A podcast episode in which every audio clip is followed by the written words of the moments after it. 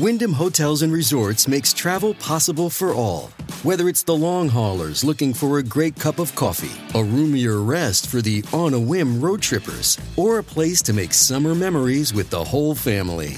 No matter who you are, where you're going, or why, with 24 trusted brands to choose from like La Quinta, Days Inn, and Super 8, your Wyndham is waiting. Get the lowest price at wyndhamhotels.com. Restrictions apply. Visit website for more details. Hello, everyone. Quick reminder June 27th at 1:45, I will be presenting a talk at the Intelligent Speech Conference 2020, which is all online this year. Tickets are online at their website, and you can listen to me and dozens of other top podcasters talking about hidden history. My talk is how you can find hidden history, how you can develop original ideas and discover things that no one else has discovered before. Whether you're a podcaster looking for a new interesting episode, a history major looking for a thesis, dissertation, or article topic, or whether you're just a history buff that really wants to find something unique and original, be sure to check it out. Today's special episode is an interview with noted author Iain MacGregor. As an editor and publisher of nonfiction, Iain has over 25 years' experience working with authors such as Bruce Springsteen, Simon Schama, David Grann, Bob Woodward, and Max Hastings, to name but a few. He is currently a publisher for the Hachette Publishing, one of France's biggest media groups. A cycling fanatic, Iain is also the author of To Hell on a Bike, Riding Paris Roubaix, the toughest race in cycling. Today we're talking about his newest book, Checkpoint Charlie The Cold War, the Berlin Wall, and the Most Dangerous Place on Earth. Iain's exhaustive work examines the daily life in Berlin from interviews with Berliners, Allied soldiers and officers, and members of the press. Since we are a French history podcast, we are focusing on the French sector and how France administered the capital of its European rival, all while it was caught between two contentious superpowers. Additionally, we look at daily life in French controlled Berlin, which was anything but ordinary, as some areas, notably Bernauerstrasse, were the most dangerous on earth. Please enjoy.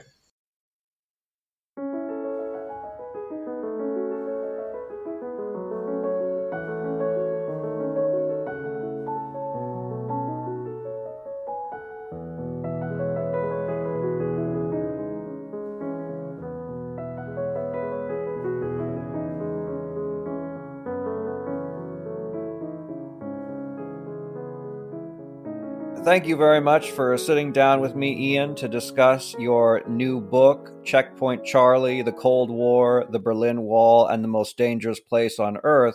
But before we actually jump into that, I couldn't help but notice your previous book was about France.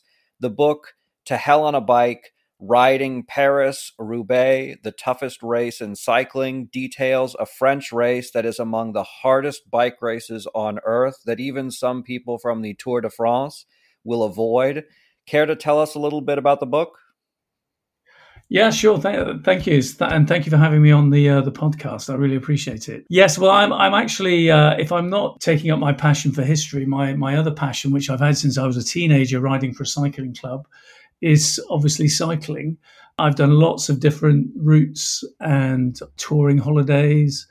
Uh, I've done uh, uh, a Tour de France etape, uh, which was uh, hell on earth, as it were. But nothing's as bad as uh, Paris Roubaix. If you're if you're a, a, cyclist that loves European cycling, you love Paris Roubaix. There's no kind of ifs or buts. It is the oldest one day cycling race that there still is on the calendar, and obviously it's northern France going into Belgium and the Flemish speaking areas is really hardcore cycling at its best, in my opinion. So I've always, since I was a student, I've been fascinated, obsessed with Paris Roubaix, always watched it every year. And I mean, for the, the pros, I mean, it's just an incredible race. I mean, they obviously ride at a far greater speed uh, than us amateurs but it's roughly around for the for the uh, the pros it's about 230 240 kilometers of which 58 of those kilometers are on cobbles and uh, that's what you have nowadays they, there was more cobbles back in the day, especially before the First and Second World Wars. But with the, the with the the use of uh, modern farming and things like that, lots of sections of the pave, as it's called, have been lost. So I just wanted to uh, rediscover it and do it in a kind of travelogue way and be able to uh, realize a childhood dream and cycle it. So the story I've told is it's half the book is the history of the race, uh, talking about the famous events, uh, the famous riders, and the famous personalities around it, how it was invented, that kind of thing, the interruptions of the First and the Second World War. And then the other half of the book is me training, just as a you or I, as a normal civilian, so to speak, and how you go about doing this, the, the level of training you need to do to not just survive it, but I'm one of those guys that I don't want to do it just to survive. I want to actually enjoy the experience. And if you do that, you've got to be relatively fit and go across it at speed. Uh, and that's what I did, and it was it was hugely enjoyable. And I got to meet some incredible people, got to meet some of my heroes, uh, bike riders from yesteryear, and uh, it, and I was you know genuinely very happy, happily surprised that it, it sold really well in the UK and in France. So uh, that helped me with my my uh, passion for writing as well. I thought, well, if I can, if this works, and I know I can do it, and that's why it's led on to then the book we're about to talk about. So, what was harder, doing the historical research or doing the bike ride itself? Uh, I'd say the research only because I was lucky. Paris Bay is always held around Easter time, and obviously you've got the vagaries of weather and the the the many many races down the years, the professional races where they've had a lot of rain the either the night or the day before the race and raining during the race you literally don't recognize these guys once they finish because it's a mud bath. And obviously, because you're cycling so close to the guy in front of you, you're, and these guys don't race with mud guards, you're drenched. So all you have is this guy at the end of the race who's won it, literally covered head to foot in mud. And the only white you see is his teeth smiling and his eyes blinking. But obviously, if it's a dry race, then it's it's dust clouds. It's famous for its huge dust clouds. So again, the guy who wins it and the guys that finish the race, they're covered in dust, but they're you know they're they're, they're much more recognizable. So I was lucky that the day I did it, it was quite a dry day. It rained in the morning just for an hour or so, made it a bit slicker. But as the day wore on, it was a, it was a lovely day actually, and I, I and I, I'd done the training, so I, I really enjoyed it. I mean the the cobbles they're proper. They're not those kind of smooth cobbles you might see in a nice tourist area of an old town in Edinburgh or Bath, where I, you know, where I've been. They're proper Napoleonic cobbles. They're they're big, big things that were more used to uh, making sure a horse and cart, a heavily laden horse and cart, could could drive over them. And they're all at different angles. You get some some pieces that are vicious that just stand right out like an iceberg, and you've got to avoid them and I love that kind of thing. It's fantastic. It's, it's wacky races. It's absolutely wacky races. All right. So now let's move from France to the French sector of West Berlin. So tell me, what inspired you to write your second book on West Berlin during its division, and what new takes or information do you want to add to what's already been written? Well, well, my uh, I'm in, in, my day job. I'm a publisher of nonfiction, and I have been for the last 25 years. Uh, and I've published a lot of either military or political books, from big books on Donald Trump by Bob Woodward to World War One, World War Two, Napoleonic, all that kind of thing. The very first book I ever published was on the uh, the Imperial Guard uh, under Napoleon. My my love of of this era and of Berlin itself mainly comes from my father and my uh, my uncles who were all served in the either the British Army or the RAF during the Cold War after the Second World War, obviously. And my dad was in the uh, in the British Army, and he served in the, the British Army of the Rhine. And so his R and R, where he's having weekends furlough, he'd he'd been to West Berlin a few times, and then obviously he'd been there on holiday as well once he'd come out of the army. So I grew up with this knowledge and passion from him of what an amazing city it was, and where he talked about the division of Germany as well. And then obviously I had uncles as well that served. So my, my dad was in the army in the 50s, but my uncle served in the 60s and the 70s.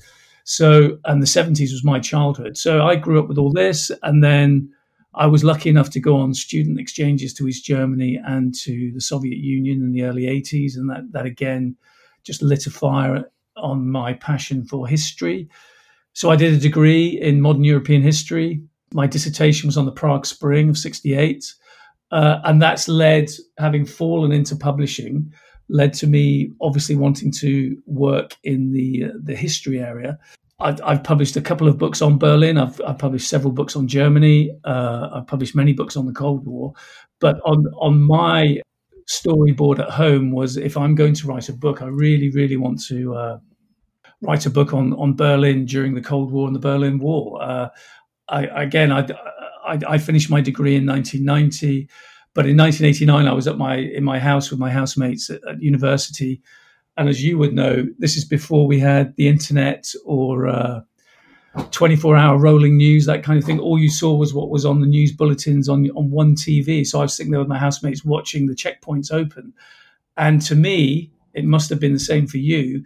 The the Berlin Wall and the Warsaw Pact and the Iron Curtain because we were we, we were born and raised in that era, it was as physical to us as the Himalayas. And so to see that open and potentially the Warsaw Pact fall and even the USSR was just an incredible moment. And so the following summer, I think I'd said this to you on email, I, I, I made sure I I got an interrail pass and I traveled through the eastern countries that I was allowed to travel through at the time just to make sure that I would see it before I knew it would all go.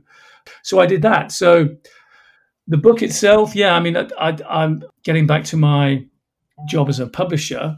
I'm very much into oral history. I think that's the most important aspect of all of history is is people that have lived that that important sections that you want to study or publish. So I spent two years uh, researching and contacting and then traveling to and interviewing over 70, nearly 80 people uh, from all walks of life military, civilian, uh, the media, political, from East and West, uh, East Germany, the Soviet Union, and then obviously the Allies, to make sure that I had a complete take as best as I could of what it was like to live, work, and if potentially escape through or try to escape through the Berlin Wall.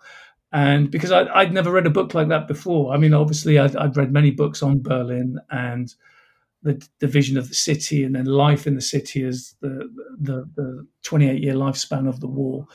And Anna Funder's book Stasiland really inspired me, and I loved the way she'd gone about doing that book, and she captured the thoughts of various Berliners straight after the wall had opened because she lived there in, in West Berlin, and, and then she went into the East. And I wanted to do the same, but obviously on a paint a bigger picture. And so, yeah, I mean, I, I was very, very lucky to find some key people one of which, for instance, very quickly was from the American side. He was he was German American, a guy called Adolf Knackstedt, who I've given a, a, whole chapter to in the book, and his life is incredible. He he was born in the Bronx to a German parents who'd moved to America from Germany in the Depression 1920s.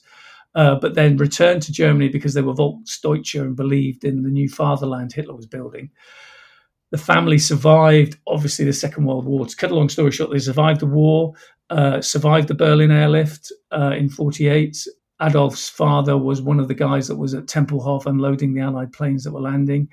But Adolf was getting into trouble with his with his brother stealing coal from the Russians in the Russian sector, and so it got to the point where he thought, "I'll make use of my American passport because I was born in the Bronx, and I'll move back to the states." He enlisted uh, when he was 18 and was immediately drafted into military intelligence because obviously they, they realized what his background was. And then from 1953 onwards, all the way through to the building of the Berlin Wall and afterwards, he was a spook in West and East Berlin. And no one had spoken to him before, no one had captured his memories. And he he literally was involved or a witness to all the major incidents in Berlin from 56 onwards. And he witnessed some incredible things and did some incredible things. So to get his uh, take was amazing. From a French perspective, I had Marguerite Hosseini, who again was incredible. Her father was a French diplomat, worked in the French sector, and she grew up from the early 50s all the way through to when she left West Berlin in the mid to late 60s. She saw uh, obviously the wall go up. but before that, she traveled throughout the Soviet sector with her father and saw what kind of states East Berlin was in and how different it was from the sector she the French sector that she grew up in. And then obviously she witnessed the wall going up. She witnessed people getting killed trying to cross the wall. She witnessed JFK arriving uh, to give his famous speech, Ich bin ein Berliner. And then she obviously left the city to try and carve a new life for herself out in, in Western Europe. And then again, again from a French perspective, very lucky and hugely privileged to interview Major General Francois Cann, who was the uh, who we talk about later, who was the French commandant of the French sector in 1989, and obviously was caught up in events then. And to have his take on how he dealt with the situation with the other Allied commanders was was fascinating. It certainly sounds like it. And I think you at least went partially to answering my next question, which is I imagine this book must have been hard to write since you had to work with English, French, Russian, and German sources. How many languages do you speak, and how did you overcome this obstacle? Well, obviously, I speak English, so that's very easy. Uh, I speak some German. I can read German better than I can uh, speak it and with anything French, I d- I don't speak, but I was very lucky uh, with my French and Russian uh, interviewees that uh, one of the researchers I worked with, uh, who's French German born, she's called Sabine Schirek, and she's from Berlin, but she works in London as well, and we've known each other for a few years. She was vital for me to talk to the French interviewees that I met because obviously it's it's uh, you want to do them the honor and the uh, just the politeness to obviously speak and capture their their memories and their anecdotes in their own language, and it makes them feel comfortable as well, and they'll be more relaxed to actually talk to you properly than obviously me obviously trying to discover what they're saying and and, and stumble around, but. German was easier, but again, the trouble with that is from a uh, an East German perspective, a lot of the border guards that I interviewed were from Saxony uh, in the southern, uh, southeastern part of the country. And their dialect is, is quite nasal, quite difficult, especially if they're speaking quickly to understand. So again, Sabine would sit in with me on the, the various interviews I had with these people. And just to make sure that obviously there was no error in what they were saying to me or what I was saying to them, that we both understood each other.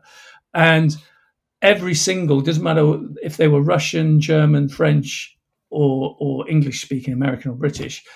Every single person I spoke to uh, had their transcription emailed to them so they could pick over it and make sure that they were happy with what they'd said. Any redactions I, of course, took and made. Any extra things they wanted to add were made. So Francois Cann wanted to add a few things, take a couple of things out. Uh, and the, the, nice thing as well, getting back to Sabine, who was my researcher and interpreter, uh, her uncle had actually been a gendarme working in Berlin in the 1970s. So again, she had a real love and passion for the subject, and she had some really good and knowledgeable angles to discuss with the gendarmes that I did meet about the role they played that I wouldn't have thought of because obviously I haven't got any relatives that that, that, that uh, were in the gendarmerie working in Berlin. One of the first major events you detail is the East German immigration crisis. Russia was understandably trying to ruin Germany, both as a means of defending itself and as punishment for the German actions in World War II, and purposely crashed the Reichsmark. This and the imposition of totalitarian rule meant that by 1961, 2.1 million East Germans, or one sixth of the entire population, went west. My questions are How did the Allies deal with this massive influx of people? Was this a positive, a negative, or both?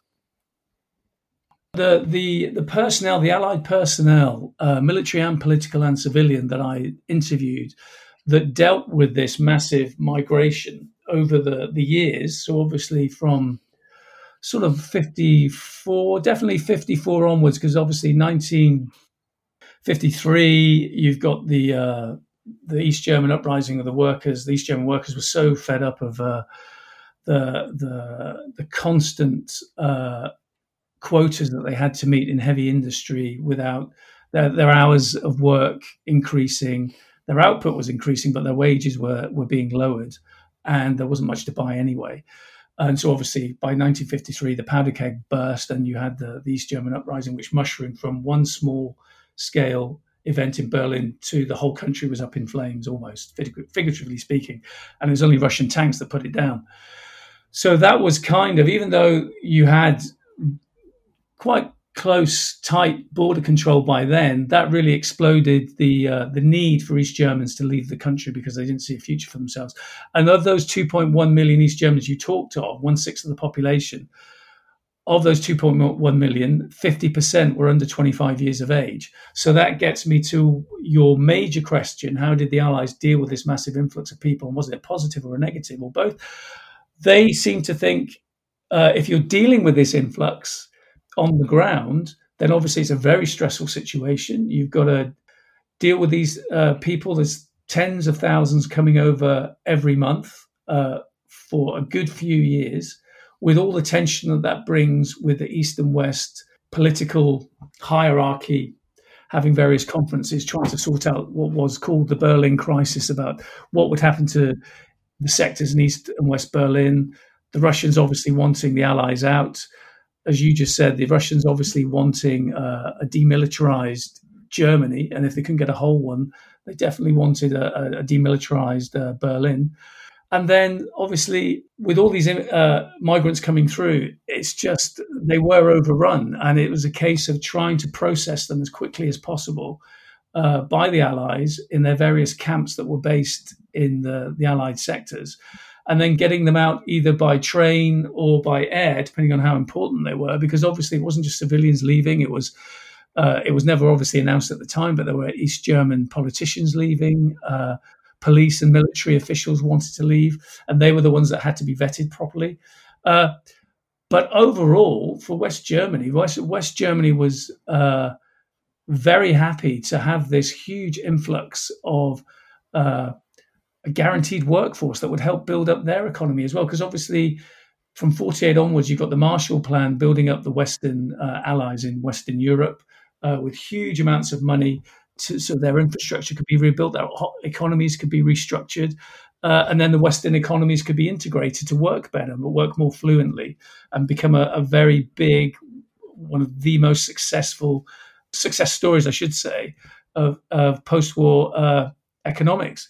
But if this if this workforce of 2.1 million East Germans and 50% of them are under 25, and the vast bulk of them are, are professionals as well, it was the professional classes that were leaving uh, East Germany in their masses because they didn't see a future for themselves. So there's a ready-made workforce that's going to that obviously speaks the language, which is perfect, wants to live in West Germany, which can obviously house them because Germany is a huge country. There's only 61 million people, 63 million uh, uh, West Germans were there at the time.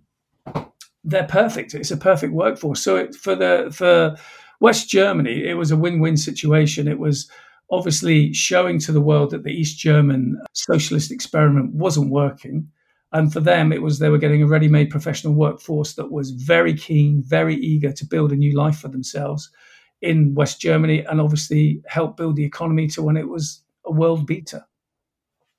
So, moving from Germany itself to France's dealings with Germany, as a secondary power to the US and USSR, what role did France play in Berlin, particularly during periods of crisis? Well, you can go right back to uh, the end of the war. I mean, France obviously wanted to play a big, significant role in the rebuilding, restructuring of Western Europe. And ultimately, their main goal, it was clear, was they didn't want a, a, a militarized, strong, united Germany again right on their doorstep. Added to that, they wanted to hopefully, I mean, de, Gaulle was still in charge until he, he had to step down a, a few years later they still had themselves their own issues with politically uh, what was going on, uh, the internal struggles that were going on between would it be a communist led government? Uh, because the Communist Party in France was hugely significant and influential, or whether they could get back to where they'd been before the start of the first, sorry, before the start of the Second World War. Uh, so there was, there was a big internal situation going on in the country, and also in the end, much as they they didn't want it to happen, they realized within a couple of years after the war that they had to play ball with the Americans. The Americans were there to stay. Uh, the Americans were going to get their way of what they wanted to happen with Germany, and it became obvious that Russia was not going to leave their East German sector. And to the French, it was pragmatism. On the one hand, publicly they would they would be arguing against uh, having a, a, a, creation, for instance, in 1948 of uh, a West German republic. But obviously, in private, when they're talking to the likes of Eisenhower, who become president of the United States, they're thinking, well, it's better that than uh, we have a very strong, very militarized Soviet Union that could potentially move from East Germany into West Germany, and then we've got them right on our doorstep with all our internal struggles that we're having. So that had been going on all the way through the 50s. Added to that, uh, which leads to why the response the French had to the Berlin crisis was the way it was, was they obviously were going through a period like uh, Britain was of decolonization all the way through the 50s. So whether it was uh, Indochina or Algeria, the fiasco of Suez is 1958, 56, sorry. Uh, the French realized that A, they had to pull back from the areas of control they had because they couldn't afford to uh, administer it. It wasn't, it wasn't feasible and also because they also wanted to make sure that they would still try and evolve to be a major military player, not only in Europe but in the world. I mean, they're, they're on the, the, the Security Council in the UN. They were going to play, obviously, uh, some kind of part in the creation of NATO, even though they, they, they, they, they wouldn't be a big player later on. But also, they wanted to try and develop their own nuclear weapon. They wanted to make sure that they had a strong, modernized armed forces. And for instance, in Algeria, one 1.5 million, I think, Frenchmen served in uh, in Algeria throughout its time from 50, I think it was 54 through to 62 when eventually they pulled out. Uh, that's a lot. And of those, most of them were conscripts. So to the French, they wanted to evolve their armed forces into a very uh, modernized, nimble, quick moving powerful force. And to have that, you need nuclear weapons. So, again, that was one of the things they wanted. So, to get to the question, for de Gaulle, who was in charge when the Berlin crisis was happening, he saw it primarily as a sideshow. He was one of the main Allied leaders that wasn't intimidated or scared by Nikita Khrushchev, who by then was the premier, first secretary of uh, of the Soviet Union, had taken over uh, from Stalin. So, as much as Khrushchev was banging his shoe on the table famously about he wanted to have the uh, the Berlin crisis sorted, and he wanted the Allies ultimately out of Berlin, uh, or they'd have to do something about it. And obviously, famously at the the Vienna conference in the summer of '61, before the war went up, he'd first met Kennedy and really giving him what we call an ear bashing, uh, quite. Uh, demonstratively and, and aggressively, which really shook Kennedy up and really shook up the, the policy the White House probably wanted to have with the, the Soviets about what they would do about Berlin and, and other places elsewhere. But always, always, there was de Gaulle who was very, uh, not sang-froid about it, but he was just calm. He was just very idle. He, he ultimately thought they will not go to a nuclear war level over Berlin. I just don't believe it will, will happen. And, if, and because I know that, I'm prepared – to match them blow for blow in all their threats. If they think they're going to build up any kind of barrier in in the sectors, I'm going to try and knock them down. So he, he was different to say Kennedy, who had a big fear that he didn't uh, want a, a nuclear com, confrontation with Khrushchev, because obviously by that at that time they didn't they didn't know how much more how much bigger the, the U.S. nuclear arsenal was compared to the Soviets. The Soviets were obviously uh, expanding their uh, their de- expanding uh, what they had when they obviously didn't have it. So I would say that uh, it's, it's obvious because uh, when you read some of the, the, the, in the archives, some of the uh, the letters and correspondence I was reading from De Gaulle, was in the first two weeks of the wall going up from after the 13th of August 61. He was all for knocking them down. But it was because uh, the other allies, uh, America and, and, Britain, weren't prepared to do that, that he said, well, we're not going to do it on our own. So he obviously told the, the guys, his men on the ground in Berlin, well, you're not going to do that, even though some of them wanted to.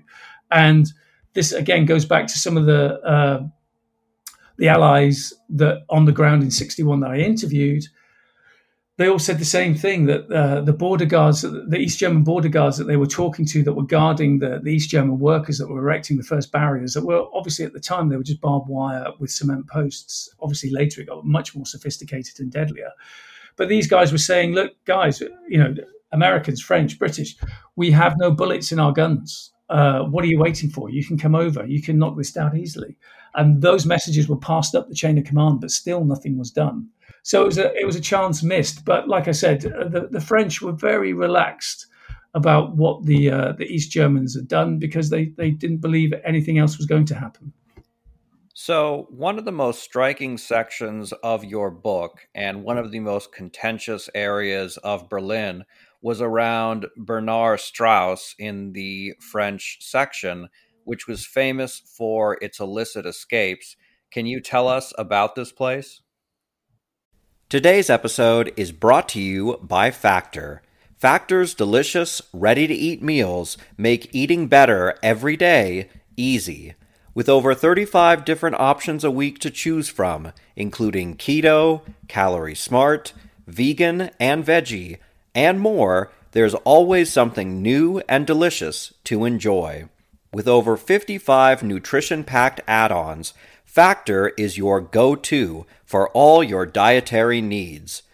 Cheaper than takeout, healthy, and easy to prepare, Factor provides all the restaurant quality meals, snacks, smoothies, whatever you need, they've got it.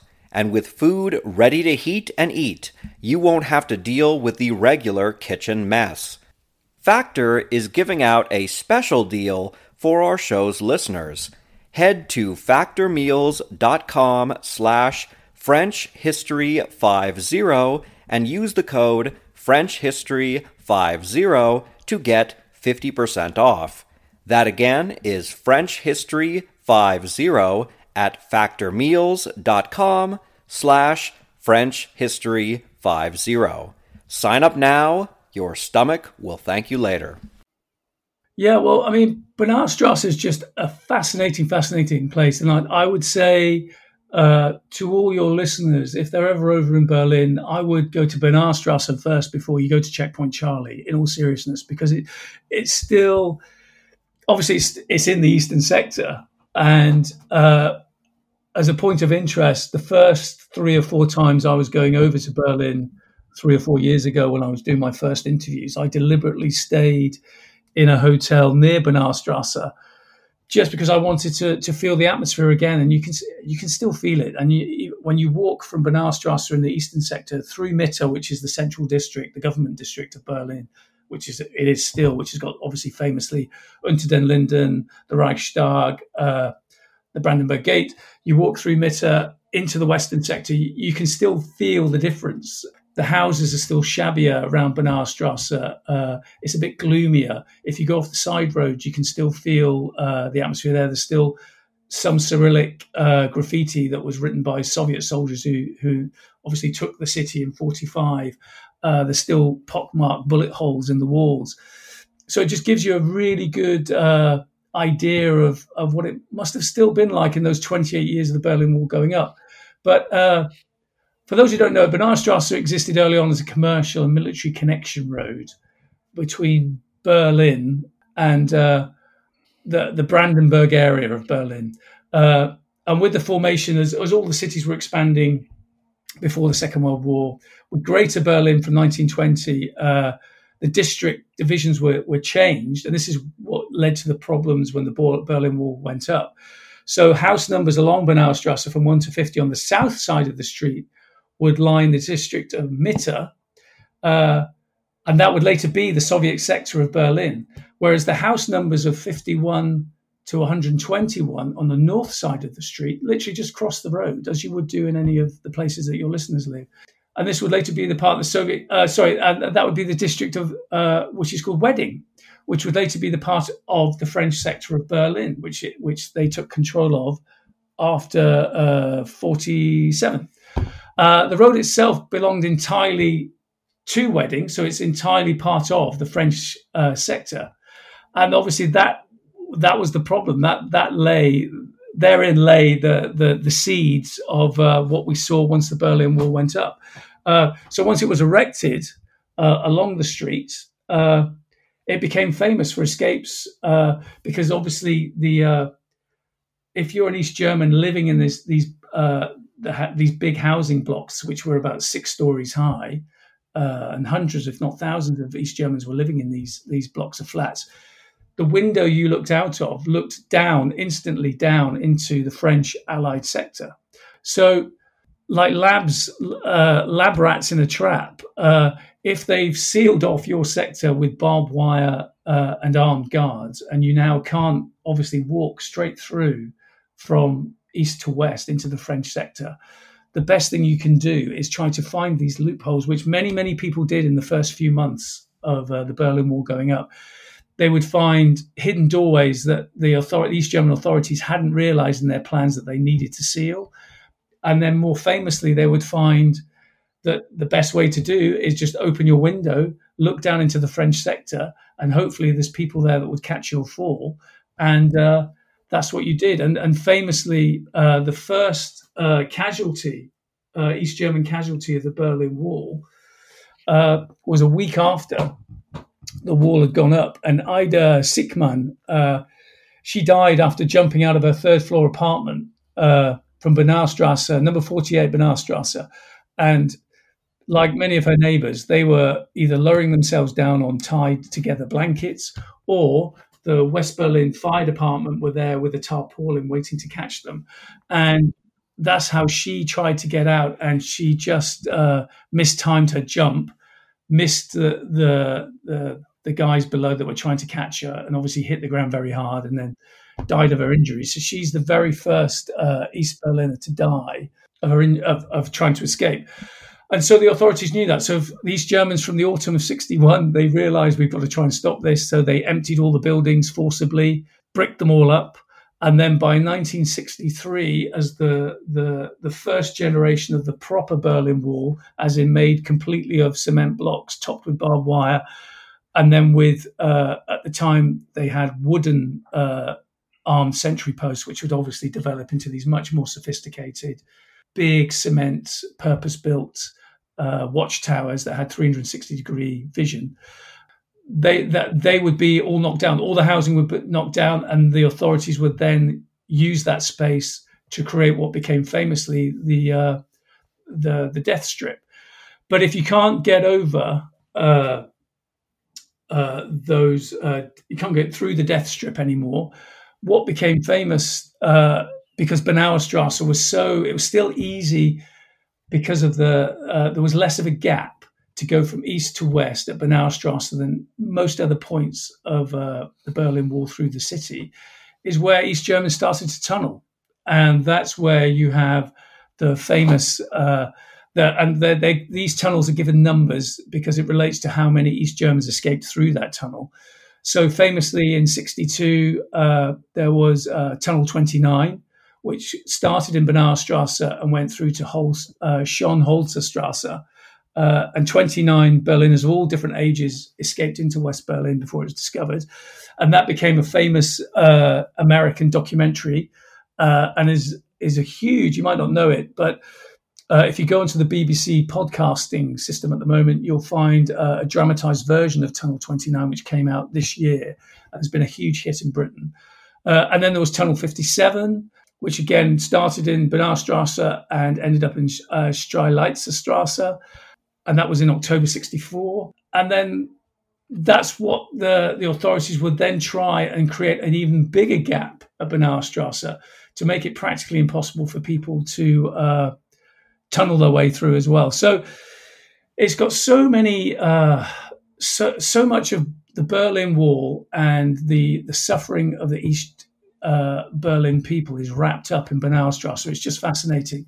And that's why, obviously, uh, in November 89, when the checkpoints were opening, Bernauerstrasse was one of the first places that the West uh, Berlin and Allied media went to to watch to see what was going to happen, and that's where they were coming through as well. What's lovely as well, and again, what I'd recommend your listeners go to is the reason why I think Bernauerstrasse is a really important place to visit is it's one of the only places in Berlin you'll find that they've retained an original longish stretch of the original wall, and where they've set up. Uh, not it's not huge, but it's it gives you a really good idea of what it was like. They've they've retained the death strip, they've retained uh, the watchtower, the, the famous dog runs, that kind of thing. And there's a museum right by there as well, and it's just terrific. Well, I, I have to commend the Berlin authorities; they are very very good at interactive uh, museums that relate to the life of the Berlin Wall and what was it like living in West and East Berlin. And like the GDR Museum on Museum Island by Unter den Linden is is amazing. The museum by uh, Bernauerstrasse is is completely fascinating. You can spend a whole afternoon there, and it's full of uh, interviews with East Berliners who tried to escape and did escape or failed to escape and were jailed. Captures their memories, their anecdotes, and it, it's really valuable. So I, w- I would highly recommend it to all your listeners. So now let's talk about the man who was the head of the French section, who you had mentioned before, uh, Francois Cann. He was an interesting character. Can you tell us about his background and the role he played in West Berlin? Sure. So, out of the three Allied commanders, obviously American, British, and uh, French, I really, really enjoyed talking to Francois Cann. I mean, he's he's if you like boxing, if you know boxing from yesteryear, he's he's built like Rocky Marciano. I mean, he's just a tough, tough, tough man. Uh, uh, comes from Brittany, which is a tough section of France. I mean, from a cycling perspective, some of the, the best and toughest cyclists come from Brittany, and uh, Bernard Hinault, for, for instance. And he, he came from a long line of uh, tough military men as well. So his, his father was a highly decorated hero from the Second World War uh, who distinguished himself with the French resistance and had helped dozens of Allied air crews that had been shot down by the Germans flying over France. And he'd help them to, he'd recover them, he'd, he'd uh, hide them, and he'd help them to escape down the the famous travel routes that took the Allied airmen through to, to Spain and then back back to where they'd come from. And then eventually, uh, such was his reputation that once the Allies had landed in Normandy, he became uh, General Patton's uh, liaison officer in his staff and, and traveled with Patton all the way through France and into Germany. Uh, and then served uh, post war in the French sector of Berlin as a police commissioner. So from the age of 11, Francois Cann had grown up in the the French sector of Berlin, so he knew it really well. He knew it intimately. Uh, and once he was twenty, Francois uh, would would go back to the city as once he'd been in the army. He would he would go often back there to see what was going on, and and just was a really. Uh, it's hard to say. He he basically. It was evident. It, it, it came through the way he talked about it. His eyes would gleam over. He just had such a love for Berlin, and especially obviously had a love for the French sector. Uh, so obviously he uh, Francois had, had, had gone from uh, enlisting in the French army. Uh, by '54, he was uh, a second lieutenant in the colonial infantry. Qualified a year later into the colonial paratroops, which which was like the elite uh, units of the French army, because obviously where they were serving in Indochina and Algeria.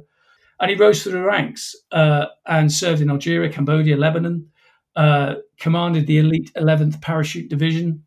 And so, because he'd, he'd had all those touchstones of military service, by 87, it was felt he was ready to take command of what was seen as obviously a blue ribboned uh, posting, and he would be in charge of the French sector in Berlin. And what, what I liked about him was he just had a, a very, uh, he was resolute and he had a very debonair way of talking about what his service meant to him and what his uh, role was in uh, in the French sector, you know, 70 odd miles, 100 kilometers inside Soviet territory, uh, surrounded by probably uh, what?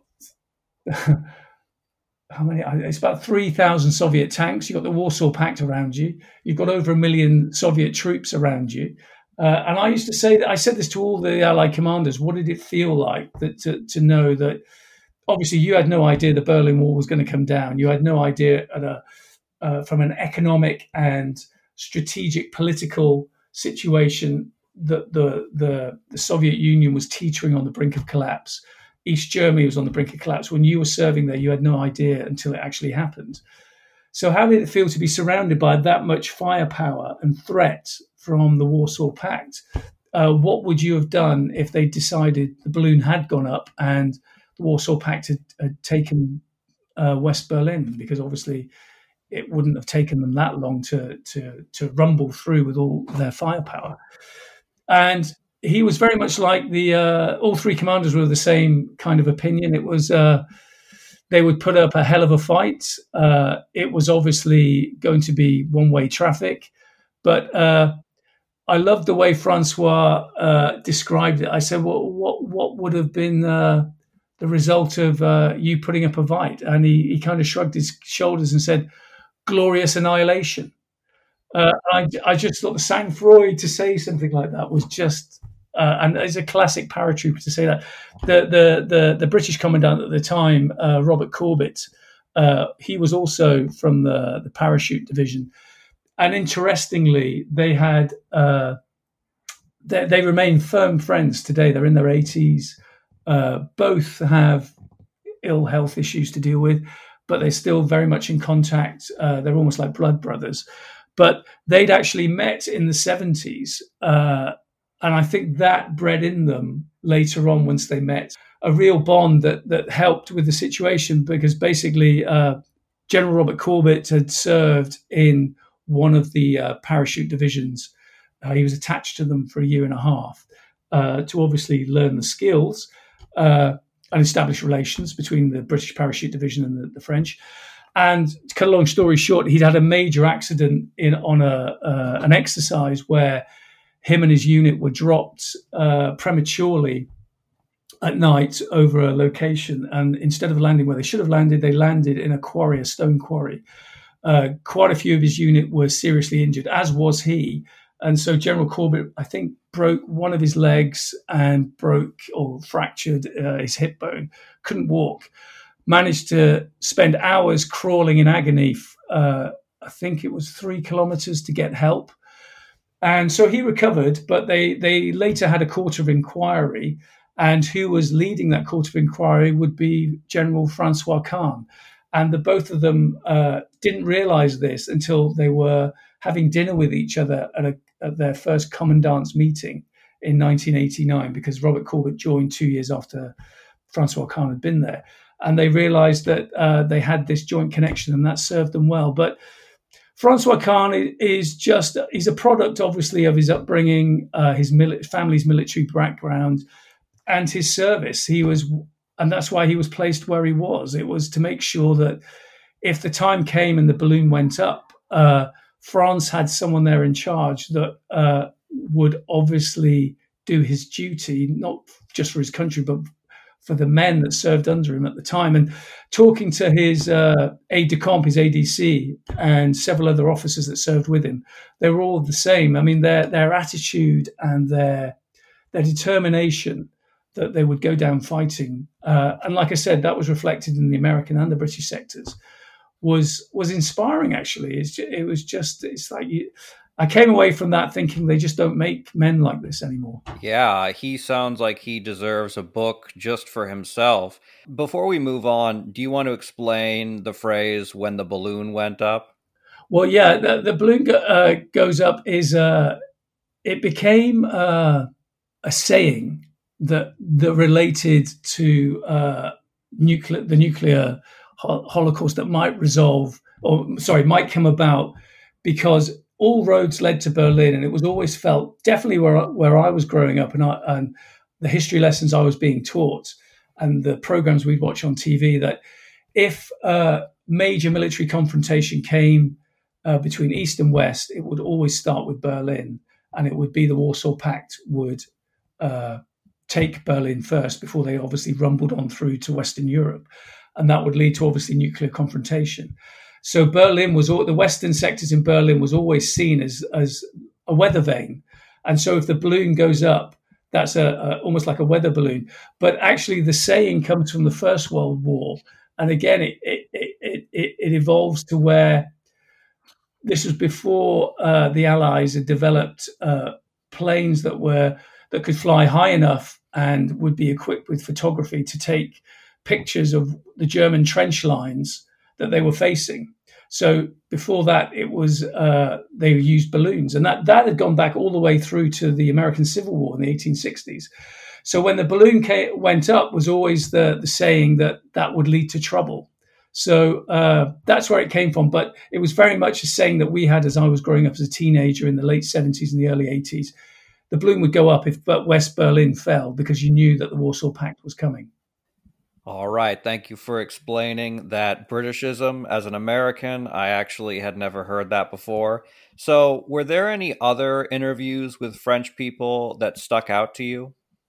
Well, Marguerite Hosseini's was was amazing because, like I said, it's uh, and again, I, I almost gave her a whole chapter because I needed to find people that not only served there for a specific period of time, because obviously most Allied soldiers would be routinely switched in and out. So they, you know, you would serve a couple of years there, then you would go. Uh, and even though whole units would proudly say, "Well, we served there," like the the American uh, U.S. military police, or even the French gendarmerie, they will say, "Well, we were there the whole time. We were there from the end of the war to when the the Allies took control of the of Berlin itself, to when we left in 1994," which is true. But obviously, within that, thousands and thousands and thousands of personnel were switched in and out to serve their time.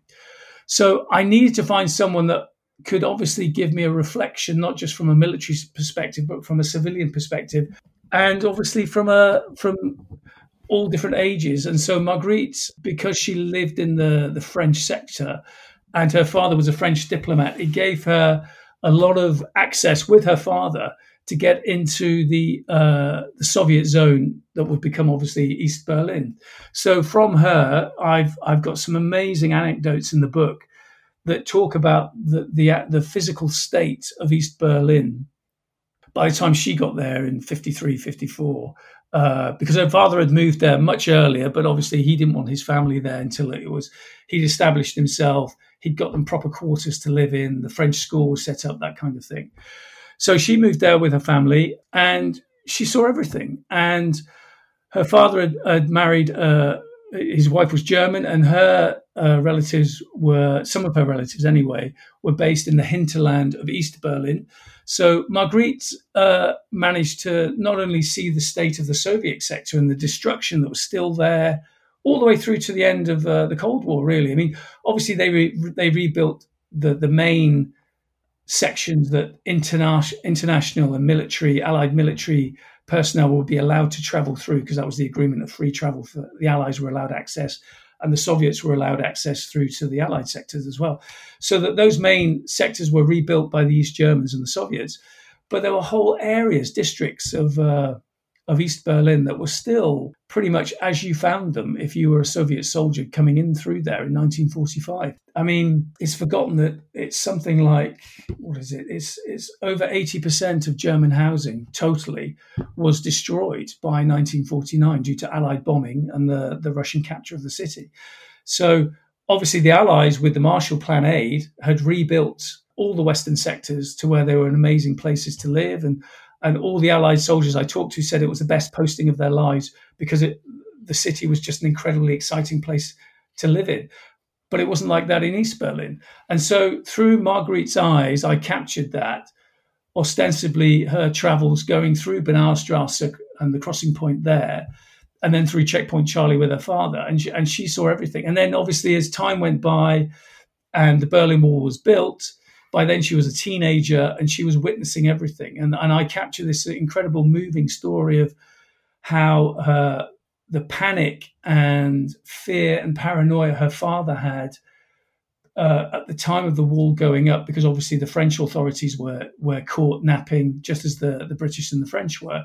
When the barriers went up, Marguerite's younger daughter, sorry, younger sister, was actually with her relatives in East in East Berlin, uh, having a weekend's holiday, as they did all the time because they could go through and there was no problem.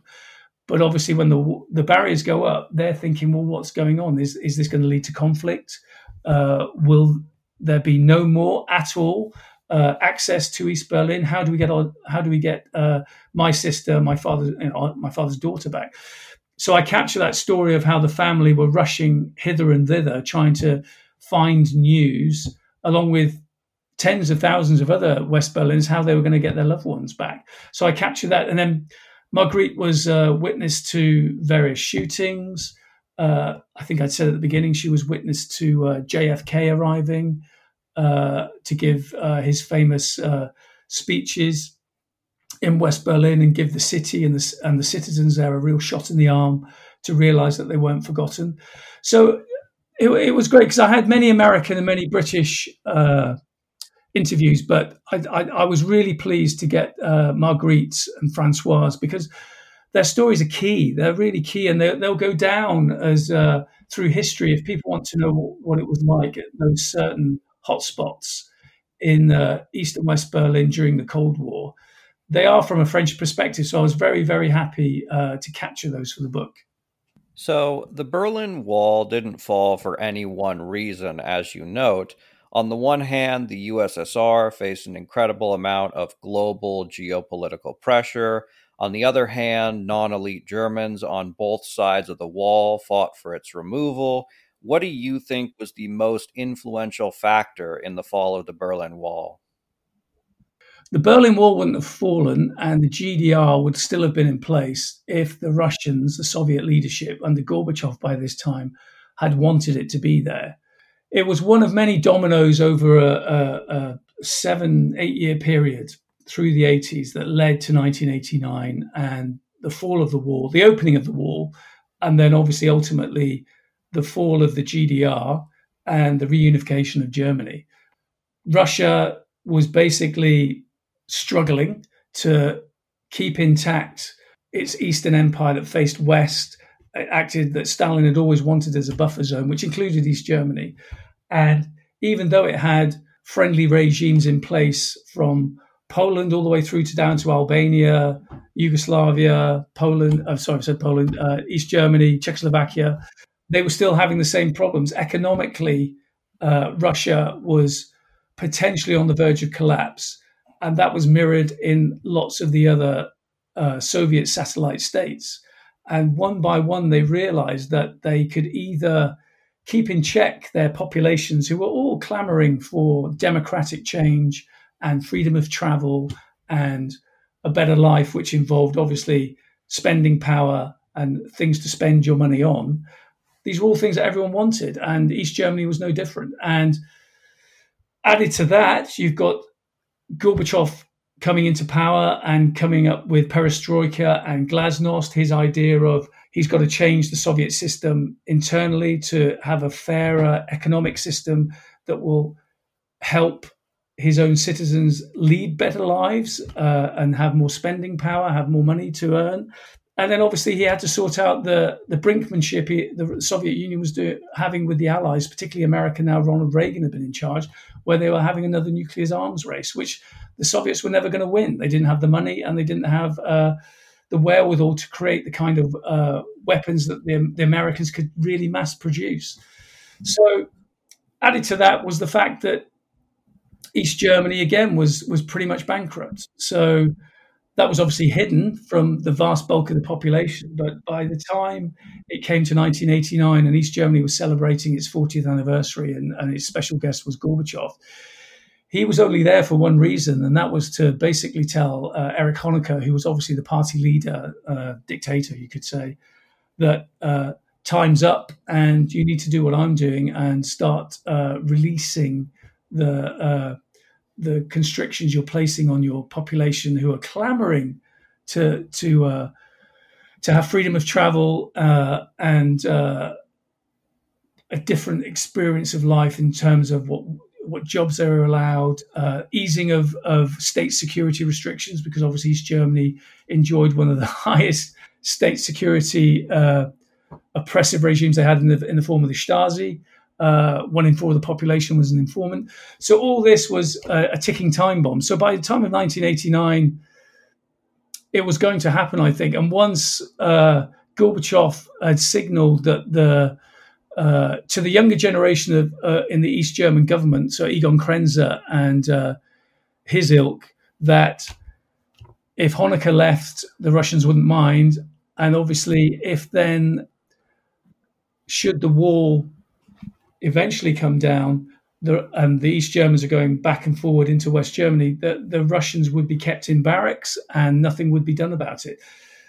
And playing in the back of many many of the, the, the leaders of the East European blocs. By 1989, autumn 1989, they'd seen what had happened in China in Tiananmen Square in the summer of 89, which was quite similar in that a younger generation was wanting massive change. And their leadership was prepared to send the tanks on the street and kill as many people as possible who were going to oppose them a lot of leaders and and crucially the East German leadership did not want that to happen. And so once you've got all that in the pot, uh, and obviously the East German civilians didn't know this, the Allies in the Berlin sectors didn't know this, but that explains a lot why the pressure cooker of would uh, would the East Germans be given freedom of travel, which was the key thing, and that led to the infamous uh, news conference uh, the night before uh, on November 9th were uh, Günter Schabowski, the press, the East German press secretary, gave news that uh, travel restrictions would be lifted. And when questioned further, because he hadn't been briefed properly, he said, well, they're, they're, they come into effect immediately. And that just set the ball rolling. But the ball had been rolling for months, if not years before that. It was going to come. Uh, the East Germans and the Soviets just chose not to make a fight of it and chose not to make it a bloody spectacle. So, on that note, France had a very complex relationship with Germany and Berlin. On the one hand, they worked as Germany's defenders against communist takeover. Yet, when the Berlin Wall actually did come down and the two Germanys looked poised to reunify, French President Francois Mitterrand and much of France weren't really excited for it. How do you view France's post World War II relation with Germany and its people? Well, it was a, there was a, a, public and a private uh, with a massive dose of pragmatism from a political point of view, because I, I, I talked earlier about the fact that uh, the modernization that, that, France needed to do in terms of her armed forces and the fact that she had to, uh, the, the, policy of decolonization all the way through the 50s. But from the end of the war, excuse me, uh, obviously they, they, they didn't want a powerful Germany on their doorstep again. Uh, and but allied to that, they knew they couldn't push against the the Americans, who were very keen, especially by 1948, when it became blindingly obvious the Russians weren't going to give up their East German uh, sector, and all the the eastern uh, states were falling to uh, de facto uh, communist regimes that were just taking over in bogus election results. They realized that they they had to create the uh, the Federal Republic of Germany. So France had to go along with that, even though from a public perspective they would have preferred that uh, they had a completely demilitarized Germany that they could uh, they could oversee uh, with their other European allies, and and obviously try and play down the American angle.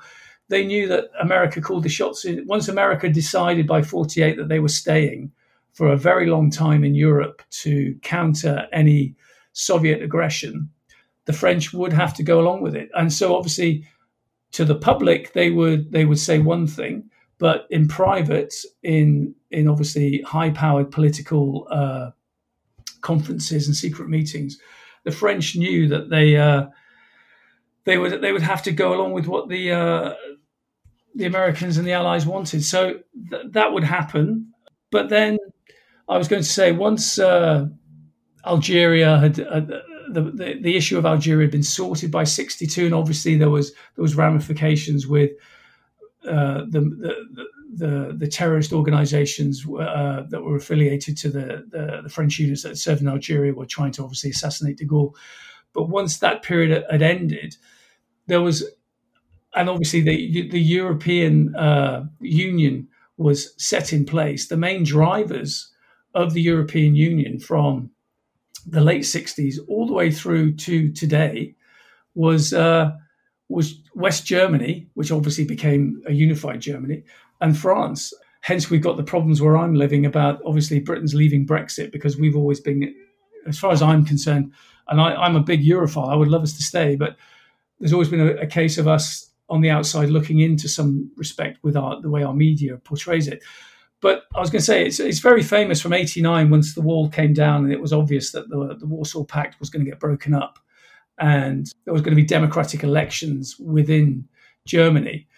I think uh, both uh, Mitterrand and Thatcher were very, very wary, very wary because of their past of their from World War II and what they'd suffered of a unified Germany. They were afraid of the power economically and potentially military.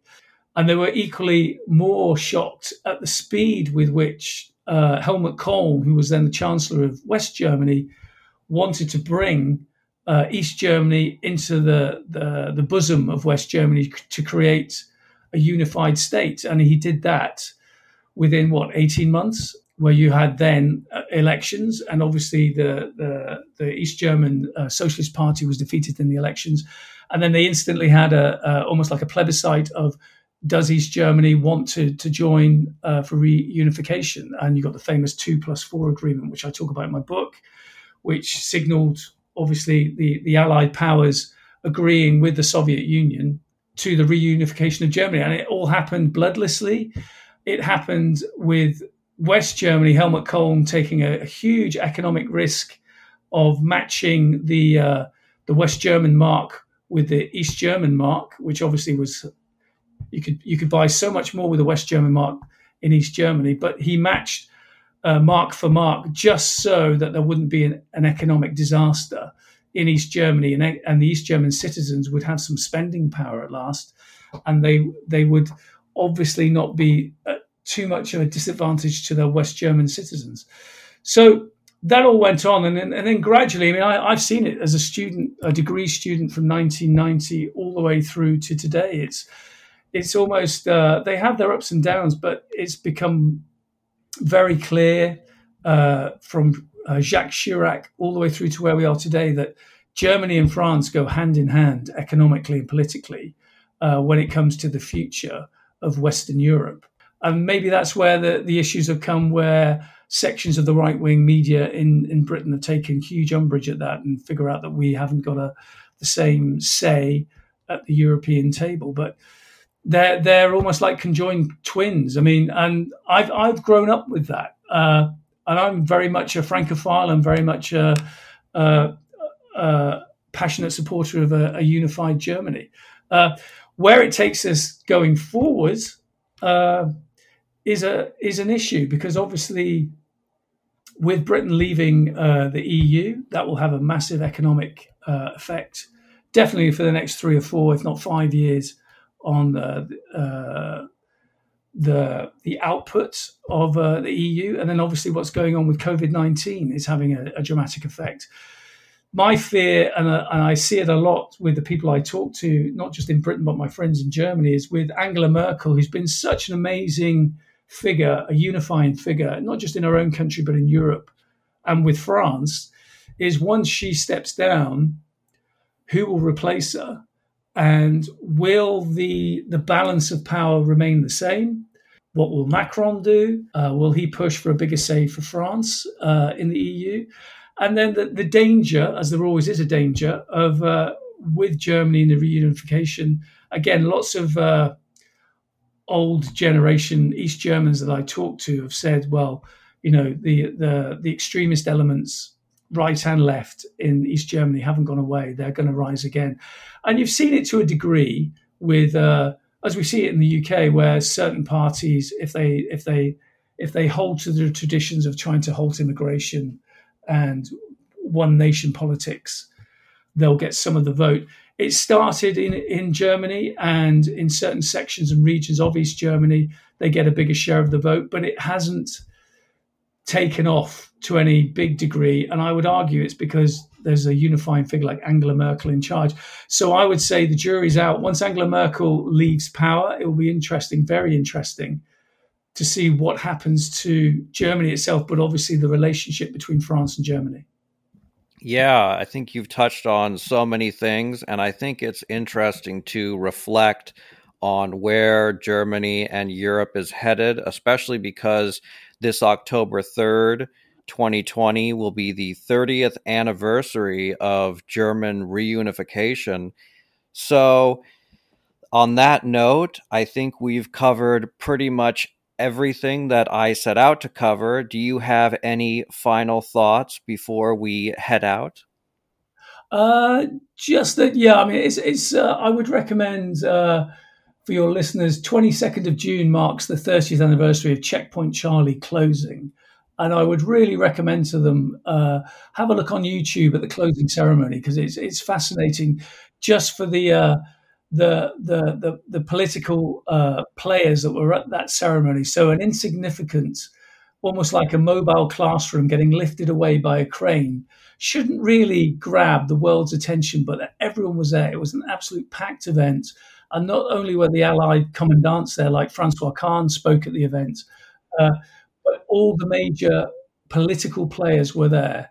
And that says something for how important uh, not only Checkpoint Charlie played in the history of the Cold War in Berlin, but also to how important it was for the Allies to quickly reunify the country and for France to play a, a really key part in that as well. Well, thank you so much for being on the podcast. The book is Checkpoint Charlie The Cold War, the Berlin Wall, and the Most Dangerous Place on Earth. Uh, this has been enlightening. Thank you. It's great to be on board.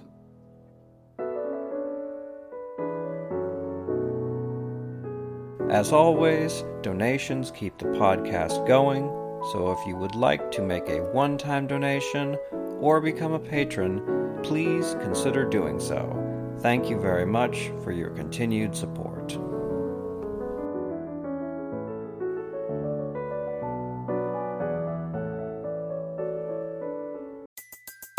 Everybody in your crew identifies as either Big Mac Burger, McNuggets, or McCrispy Sandwich, but you're the filet fish Sandwich all day. That crispy fish, that savory tartar sauce, that melty cheese, that pillowy bun. Yeah, you get it every time. And if you love the filet of fish, right now you can catch two of the classics you love for just $6. Limited time only. Price and participation may vary. Cannot be combined with any other offer. Single item at regular price. Ba da ba ba ba.